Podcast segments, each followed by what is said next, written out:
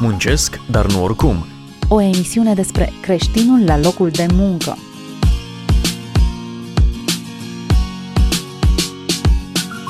Bine v-am regăsit! Ajungem astăzi la un domeniu care ne arde, sănătatea și îmbătrânirea populației. Ce legătură este între acest domeniu și Biblie? Aflăm astăzi când vorbim despre soluții biblice la provocări contemporane. Invitatul nostru este domnul conferențiar universitar Sebastian Văduva, doctor în management, directorul Facultății de Management și Informatică Griffiths din cadrul Universității Emanuel din Oradea, antreprenor în serie. Bine ați venit! Bine v-am regăsit! Vorbim astăzi despre îmbătrânirea populației și parcă ne amintim de bătrâni în apropierea alegerilor. Da. Este o problemă destul de neglijată, cu toate că Europa este cel mai îmbătrânit continent. De ce este o problemă neglijată? Este o problemă neglijată, în primul rând pentru că este un fenomen de care nu ne dăm seama și este un fenomen la nivel global. Bătrânețea vine cu încetul, da, pas bătrâne, cu pas, nu bătrâne, brusc. Bătrânețea vine uh, încetul. Deci, odată, în ultimii 50 de ani, în domeniul farmaceutic, s-au făcut niște avansuri incredibile. În domeniul medical s-au făcut niște avansuri incredibile, în așa fel încât, cu câteva excepții, cam toate țările, inclusiv cele în curs de dezvoltare, precum India, China, au o speranță de viață crescută. Deci dacă la vremea în care Bismarck a gândit sistemul de pensii și a spus oamenii vor ieși la pensie la 65 de ani, speranța de viață era undeva la 63 de ani. Deci el știa din capul locului că cei care vor ajunge la pensii vor fi norocoșii care au trecut de vârsta medie la care se murea la vremea aceea. Astăzi speranța de viață este undeva către 78 și se apropie către 80 de ani. Deci este natural. În Europa sau în întreaga lume? În Europa în special. Europa. În Europa în special. Și când discutăm acum despre faptul că deja avem și nu e mai așa de neobișnuit oameni care trăiesc până la 100 de ani. Avem cazuri de oameni care sunt activi. Warren Buffett are 89 de ani și este activ în conducerea firmei sale. Președintele Statelor Unite la 71 de ani a candidat pentru președinție și la 74 va candida pentru al doilea mandat. Deci avem dintr-o dată oameni care trăiesc mult mai mult. Al doilea lucru care se întâmplă și puțin oameni își dau seama de chestia asta este în proporție de 75% cheltuielile medicale din viața unui om au loc în ultimii 5 ani. Sunt aceste două uh, realități. Oamenii trăiesc mult mai mult, pe de o parte, pe cealaltă parte există tratament medical pentru diferite boli, pentru diferite chestii, dar tratamentul respectiv costă. Uh-huh. Și oamenii, din păcate, nu-și dau seama de chestia asta. În contextul nostru românesc este o a treia problemă și este problema aceasta a ceea ce se numește medicină socializată sau sănătatea este un drept asigurat de Constituție și este gratuit și ar trebui să mi se dea, să mi se cuvină. Și da, într-adevăr, în uh, țările socialiste europene și în special în România, sănătatea există, dar nicăieri în Constituție nu se vorbește despre calitatea sănătății. Uh-huh. Și atunci intervine o altă dimensiune, este dimensiunea de lipsă de calitate, în cazul cel mai fericit, în cazul cel mai nefericit, prezența corupției foarte puternice, în care dacă vrei să fii tratat de un medic, dacă vrei să ai acces la cutare, cutare, cutare chestie, este un întreg dans uh, care trebuie să discuți cu cutare, trebuie să-i bagi un plic în uh, directe, cu tare, cu tare și observați că sunt niște frământări foarte puternice.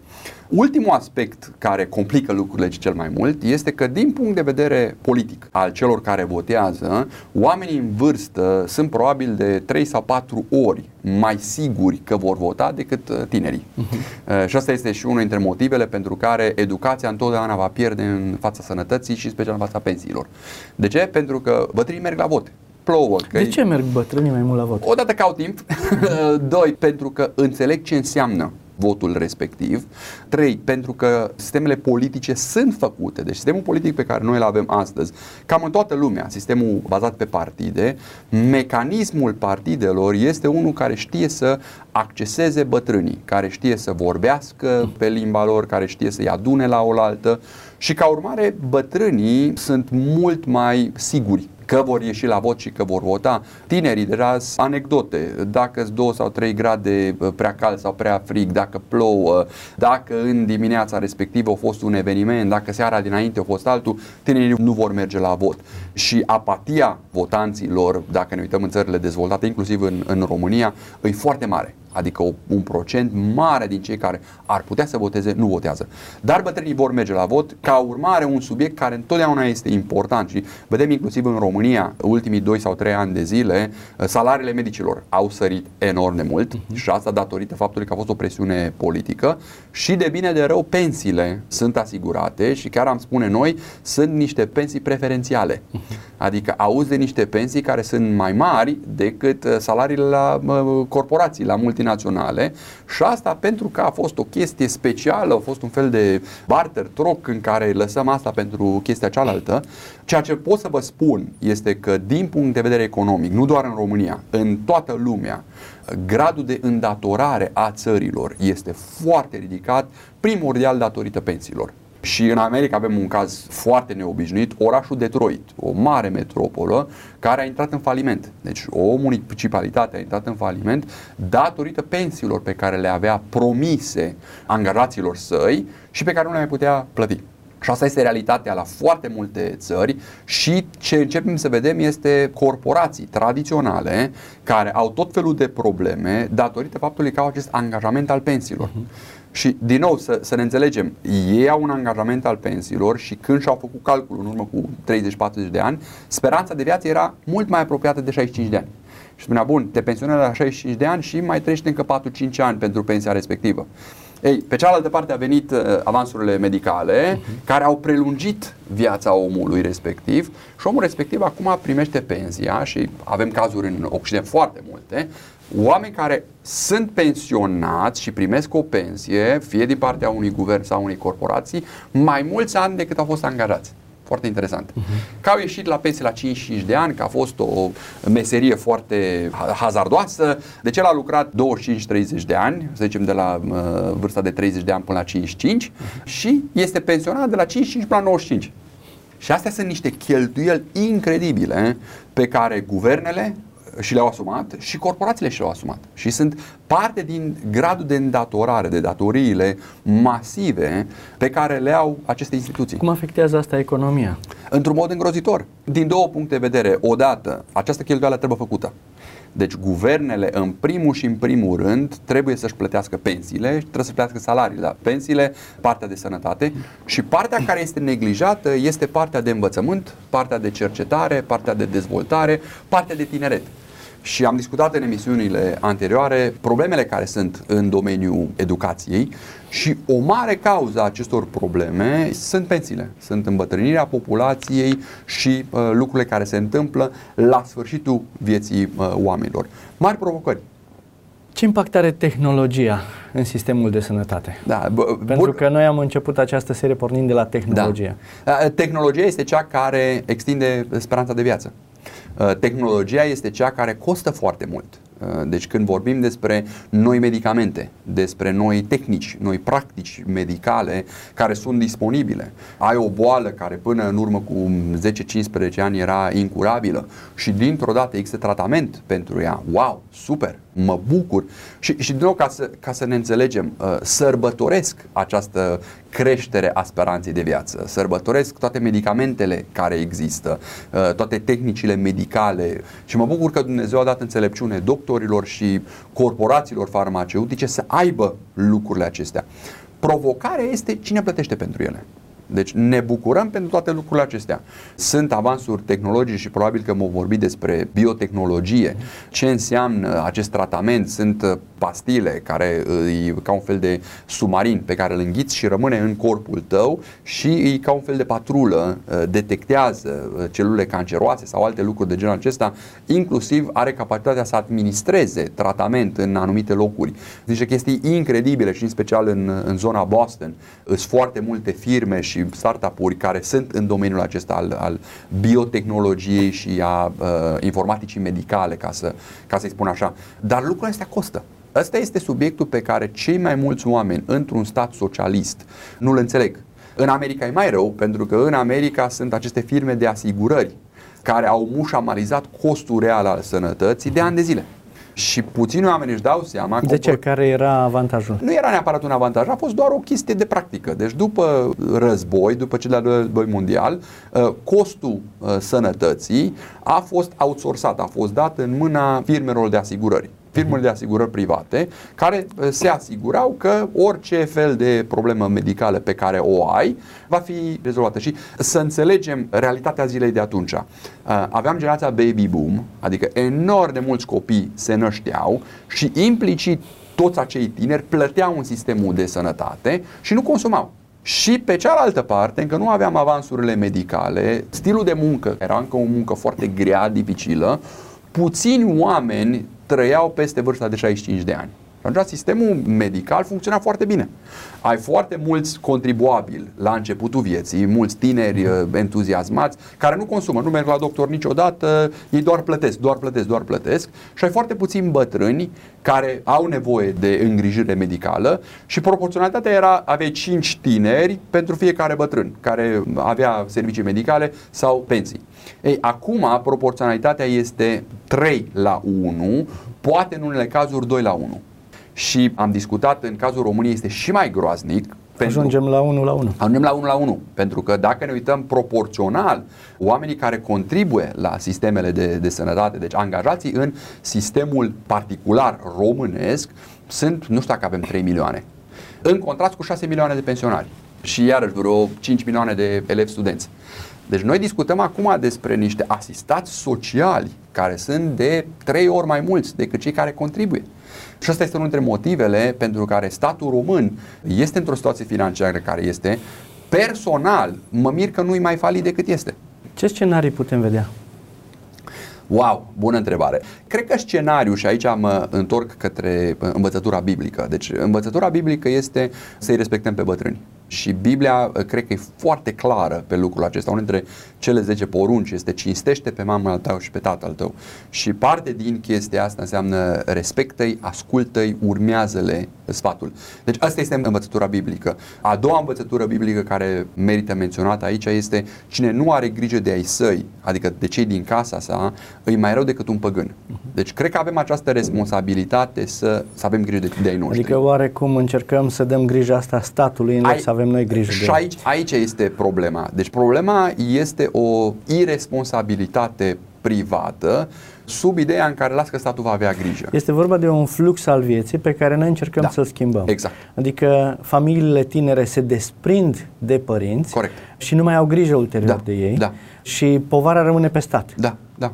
Și din nou, pentru că am trăit în mulți ani de comunism și acum suntem într-un quasi-socialism european, este această idee în care statul este un mini-Dumnezeu. Uh, Statul are grijă de noi. E grija statului. Da, totul e în grija statului. Statul ar trebui și uh, când... Din cauza asta avem așa de mulți bătrâni care suferă, care Corect. o duc foarte greu. Da, da, da. Sunt două aspecte. Deci, odată, îmi pare rău să spun chestia asta, mulți dintre acești bătrâni au fost irresponsabili în tinerețea lor.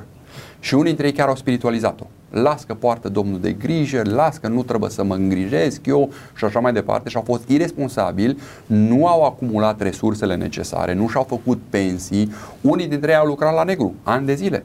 Și în ziua când s-au pensionat au rămas frapați. Cum de nu, mai, nu primesc pensie? Nu primești pensie pentru că nu ai contribuit. Și cred că, în primul rând, este o responsabilitate individuală. Deci, cred că chemarea lui Dumnezeu este să avem grijă de noi. Să strângem bani pentru zile negre, să ne gândim să nu fim povară în dreapta și în stânga. Deci, odată, cred că este responsabilitatea fiecărui om. Doi, este responsabilitatea copiilor, a tinerilor. Și aici cu multă înțelepciune. Să am grijă de părinții mei, să am grijă de bunicii mei, este o responsabilitate. Problema este în momentul când toată lumea trăiește fără grijă că statul va purta de grijă. Acolo vreau să, să semnalizez. Și vreau să ne gândim un pic ce se va întâmpla în 20 de ani. Pentru că această realitate va continua în România și în toată Europa. Și realitatea este una foarte simplă. Noi vom trăi mult mai mult și vom avea mult mai puțin copii. Deci asta este realitatea clară. Este povara țărilor albe și creștine. Ne întoarcem la ce am discutat în, Da. într-o altă emisiune. Emigrația Da. este o soluție? Hai. Faptul că vin în România vietnamezi, chinezi ca să lucreze? Cel, cel puțin pe termen scurt și cel puțin din perspectivă occidentală, răspunsul este da. Deci, uh, în anul 2015, cum am povestit în, în altă emisiune, asta a fost parte din marea înțelegere în Germania. Domnule, suntem foarte mulți nemți, cei mai mulți dintre noi suntem îmbătrâniți și avem nevoie de cineva să ne plătească pensiile. Ar trebui să fie avut noi copii, nu-i avem, hai să vedem dacă nu putem să luăm niște emigranți, niște africani, niște asiatici care să vină să muncească pentru pensiile noastre. Nu știu cât de bine va funcționa sistemul acesta. Deocamdată în Europa cam funcționează. Nu știu cum se va uh, întâmpla chestia asta în România. Personal, mi-ar place să văd mai puțin stat implicat în chestia asta și mai mulți agenți privați mai multe firme de asigurări, mai multe fonduri de investiții private, mai multe bănci care să intermedieze partea aceasta și una dintre soluțiile pe care o recomand foarte des este o educație financiară rudimentară. Pentru că foarte mulți oameni nu o au au în mintea lor uh, exemplele Caritasului, tot felul de lucruri. Cei mai mulți oameni în România nu știu cum funcționează un fond de investiții, un fond de pensii private, aud tot felul de chestii, tot felul de lucruri și la sfârșitul zilei când vor să încheie discuția este, nu, las că statul să am de mine. Poate n-ar fi o idee rea să avem o emisiune specifică pe această temă. Absolut. Cum da, să investim da, banii da, ca să ne pregătim da, pentru pensie. Da, absolut. absolut. Deci, deci cred, cred, că, cred că e foarte necesar lucrul acesta, dar din nou vreau să punctez responsabilitatea individuală. Mă, chiar mă gândeam, poate că pare un pic nespiritual, adică da. să învățăm cum să folosim banii, dar până la urmă multe aspecte sunt legate de asta. Doamne, Doamne ferește! Deci în Noul Testament, în cele uh, patru evanghelii, cu excepția mântuirii, care este subiectul principal uh, despre care a vorbit Mântuitorul Hristos și subiectul a doi reveniri. Al treilea subiect a fost subiectul financiar. Deci Domnul Iisus Hristos a abordat foarte mult subiectul acesta a banilor, odată pentru că știa că e un uh, subiect important în mintea noastră, doi, pentru că banii și gestionarea banilor este oglindirea cea mai fidelă a valorilor noastre. Uh, spunea cineva odată, arată cum îți cheltui banii și cum îți cheltui timpul și îți voi spune care sunt valorile. Hmm. Pentru că nouă ne este foarte ușor să dăm din papagal și să spunem că credem cu tare lucru, că valorăm cu tare chestie, că ne este cu tare sau cu tare lucru important, dar dacă te uiți pe cheltuielile unui om de timp și de bani, uh-huh. aia este de fapt probabil imaginea cea mai fidelă a unde este inima lui. Uh-huh. Și asta ne-a învățat Domnul Iisus Hristos. Unde este comora voastră, acolo este inima voastră. Și cred că avem nevoie de această educație ca să o știm. Un alt lucru pe care vreau să-l spun, că probabil unii dintre cei care ne urmăresc spun, bă, spre bătrân, trebuie să aud chestiile astea acum 20 uh-huh. de mhm. ani, nu e niciodată prea târziu. Deci nu e niciodată prea târziu. Deci ce recomand este această idee de frugalitate, de cumpătare și principiul numărul unu pe care îl recomand tuturor oamenilor. Cred că avem o responsabilitate biblică să câștigăm cât de mult posibil repet încă o dată, să câștigăm cât de mult posibil. A negocia salariul cu Dar asta nu înseamnă să muncim uh, până la istovire. Nu, nu. Ce înseamnă asta, ce înseamnă asta este să fim buni negociatori. Uh-huh. Și noi avem chestia asta, vai dacă va, fac o muncă bună, nu spun să mă știe, să mă cunoască, tot timpul le spun studenților, nu primești ceea ce meriți, ci primești ceea ce negociezi. Și din păcate, și cultural românesc, dar în special în mediul nostru evanghelic, nu negociem. Nu negociem, lăsăm la unul, lăsăm la altul. Deci, în primul rând, cred că e foarte important partea de negociere și să negociem maximum pentru minimum de timp. Și aici e foarte important. Deci nu mă duc cu un cec în alb și spun, știi, șeful, sunt gata să muncesc oricât, ci sunt o persoană care știu să-mi negociez timpul și vreau să-mi negociez cât mai scump timpul respectiv ca să am timp pentru celelalte. Al doilea principiu foarte important este principiul economiilor. Indiferent ce salar ai, ar trebui să trăiești maxim cu 70% din el. Maxim cu 70% din el. 10... Ideal cât ar fi? Ideal ar fi 50% ca să poți economisi. Dar 70% este cifra optimă, 10% în lucrarea Domnului, 10% în investiții pasive, Adică într-un fond de investiții uh, unde se poate să acumuleze mhm. dobândă, undeva sigur, undeva cu certitudine și 10% la investiții active. Într-o firmă, într-o situație în care poți să acumulezi niște resurse. Cred că aici avem unele rezerve și oamenii pot gândi așa, eu nu vreau să mă îmbogățesc, nu vreau să fiu afacerist. Corect. De ce să intru în fonduri de investiții, nu știu cum funcționează, dacă pierd și acei bani pe care am, acei puțini bani? Există riscuri Există riscuri, dar deja suntem la o economie matură, sunt bănci serioase, sunt bănci internaționale care fac lucrul acesta și de obicei chestia asta cu pierzi banii. Banii pierzi atunci când îi dai la un prieten fără niciun fel de document când te duci la nu știu care și cumperi un teren sperând că o să-l poți să vinzi în, în șase luni la dublu preț. Deci când ai chestiile astea foarte riscante, când lucrezi fără documente, când nu ai înțelegeri, atunci este riscul de, de pierdere. Atunci când lucrezi într-un mod instituționalizat, într-un mod disciplinat, sunt șanse mai puține de pierderea banilor. Și ce spun întotdeauna, pierderea banilor are de-a face și când ieși dintr-un fond de investiții. Adică dacă activele respective scad în valoare, simplul lucru pe care trebuie să faci este să nu le vinzi. Să mai aștepți încă 5 ani, încă 4 ani ca să își revină. Dar unde, văd, unde vreau să subliniez eu, pentru că cei mai mulți oameni pe care îi cunosc, în special în România, nici nu ajung la șansa de a-și pierde banii. Pentru că nu economisesc. Uh-huh. Deci unde vreau eu să ajung este la această disciplină a economiei. Uh, cei mai mulți oameni pe care eu îi cunosc și vorbesc aici inclusiv oameni de afaceri, dacă îi întreb, spune te rog frumos, care ți este bugetul tău lunar? În proporție de 80% nu-l știu. În proporție de 80% oamenii nu știu câți bani cheltuiesc într-o lună că dau la copii, că au mai venit, că... Mi-e, mi-e greu să cred lucrul acesta, adică nu știi câți bani îți da. intră, nu știi câți bani da. pleacă? O, în proporție de 80% în proporție de... Experiența mea, poate că experiența mea e una... Poate că oamenii simpli știu. Dacă am o pensie de 1000 de lei, Pro, probabil asta că, e tot. că pentru... Da, da, dar și din nou... Dacă am un salariu de bugetul, nu știu câți lei... Bugetul este cât cheltui. Aici e important. Uh-huh. Deci nu neapărat cât câștigă. Oamenii știu care le este salariul. Uh-huh. Domnule, uite aici pe fluturaș, salariul meu este de atâta. Dar cât cheltui? Și în economia noastră românească avem foarte multe îmbârligături. Primesc niște alimente de la țară, a venit un verișor din Austria și mi-a lăsat 400 de euro, am dat eu niște bani împrumut, am mai vândut o chestie, m-am descurcat, asta este uh-huh. de obicei fraza. Și e foarte periculos când trăiești fără să știi cu exactitate. Pentru că al doilea pas este bun, trebuie să știu cât dau zecială. Uh-huh. Bun, trebuie să știu câți bani ar trebui să economisesc. Ar trebui să știu câți bani să, să rezerv. Și când vorbesc, nu vorbesc, mai trebuie să devii un afacerist, un om de afaceri. Nu. Cred că asta e teama noastră. Ne e frică nu cumva să intrăm într-o zonă riscantă sau să ne prindă, eu știu, lăcomia da. sau dorința de îmbogățire e și atunci ne ferim, poate. Da. Deci, și poate nici riscant. nu știm să administrăm da. banii. Da. Ai, poate ar merita o emisiune pe administrarea banilor. Absolut, absolut, da. Din nou, primul pas primul pas este să discutăm despre lucrurile astea. Uh-huh. Eu am întâlnit soț-soție care nu discută unul cu celălalt. Are banii ei, el are banii lui, mai le dă părinții, socrii le-au mai dat și îi, îi cu ăsta incredibil și la sfârșit totul este spiritualizat. Slavă Domnului că ne-a purtat de grijă și că nu am dus lipsă și că tot e ok. Concret, da. ce să facem? Noi avem uh, vârsta aici undeva la 40 de ani, deci da. suntem generația cu risc. Corect. Așa. Cei care ne ascultă poate sunt de vârsta noastră sau uh, mai tineri, mai în vârstă. Da. Uh, ce putem face în mod concret? Primul pas. Să nu spiritualizăm. Să nu spiritualizăm. Prim, primul pas este să avem un buget clar. Un Excel în care ținem evidența tuturor cheltuielilor și tuturor intrărilor pe care le avem. Facem chestia asta timp de 3-6 luni de zile să avem o idee clară.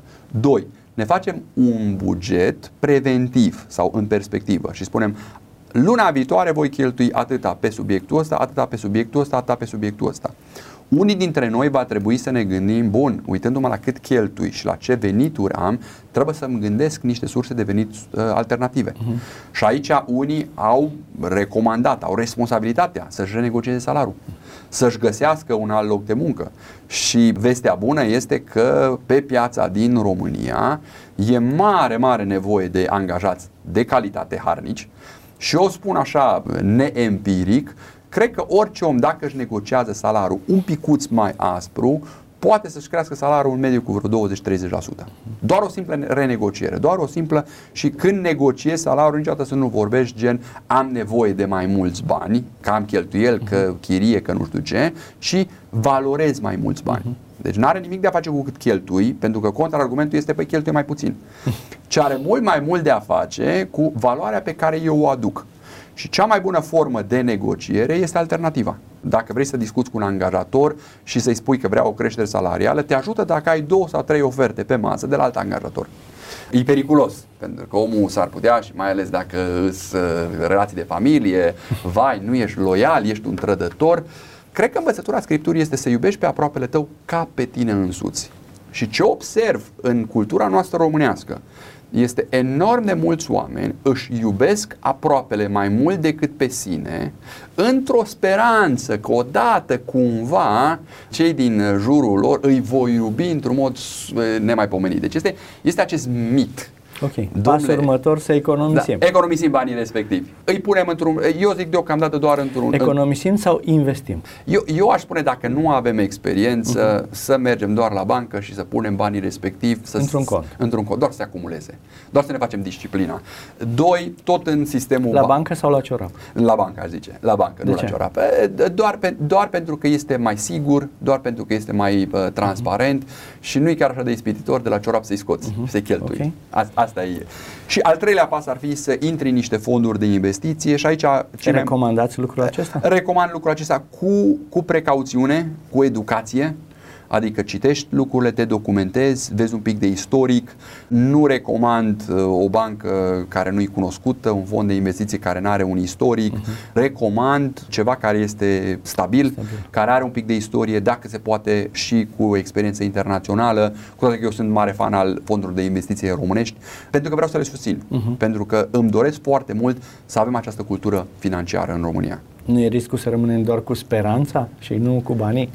riscul, riscul este tot timpul. Încerc să mă gândesc la oamenii pe care îi cunosc, care au pierdut bani și oameni care încă îi mai au. Cei care au pierdut au făcut niște chestii, că a venit cineva din uh, Spania și au făcut o chestie pe imobiliare, cam aia i-au pierdut care urmează la niște chestii riscante, neinstituționalizate, fără documente, fără contracte.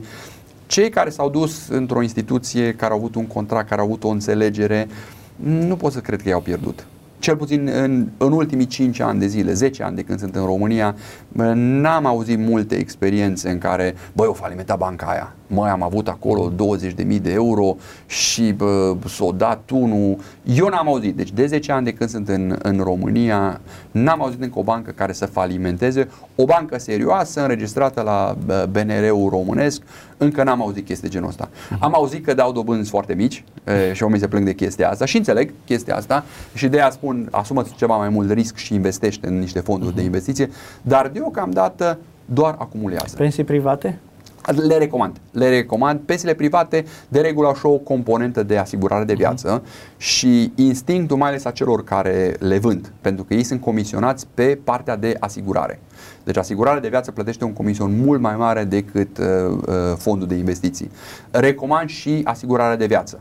Dar cu mare atenție, să-ți faci un calcul cât vrei pentru urmaș care să-ți înlocuiască veniturile pentru familie sau iarăși asigurarea de viață e foarte bună ca și o chestie de moștenire. Uh-huh. Dacă vreau să las copiilor mei o sumă de bani atunci când voi muri, asta să fie asigurare de viață. Dar le recomand, le recomand. Suntem la finalul emisiunii și îmi dau seama că ne-a rămas un lucru despre care nu am vorbit. Până la urmă, speranța în Dumnezeu Absolut. este deasupra tuturor acestor Absolut. planuri pe da. care le putem da. avea noi. Da. El este cel care ne ține în mâna lui. Absolut. Deci înțeleptul Solomon a spus multe planuri își face omul în, în inima lui, dar cel ce dă răspunsurile este Domnul. Și de aia Iacob ne învață întotdeauna să vorbim dacă va voi Domnul, dacă este voia Domnului. Noi trebuie să ne facem partea noastră, Domnul își face partea lui și să ne așteptăm ca Dumnezeu să ne schimbe planurile. Dar asta nu scuză lipsa noastră de pregătire, de educare și lipsa noastră de înțelepciune. Cred că trebuie să le avem ca și un act de închinare pentru Dumnezeu. Să știm în lumea în care trăim și care sunt realitățile în care sunt. Vă mulțumim că ați fost împreună cu noi. Vă mulțumim că ne-ați urmărit și în această zi și am vorbit astăzi despre sănătate și îmbătrânirea populației. Am vorbit despre lucruri care ne pot ajuta să ne pregătim pentru pensie.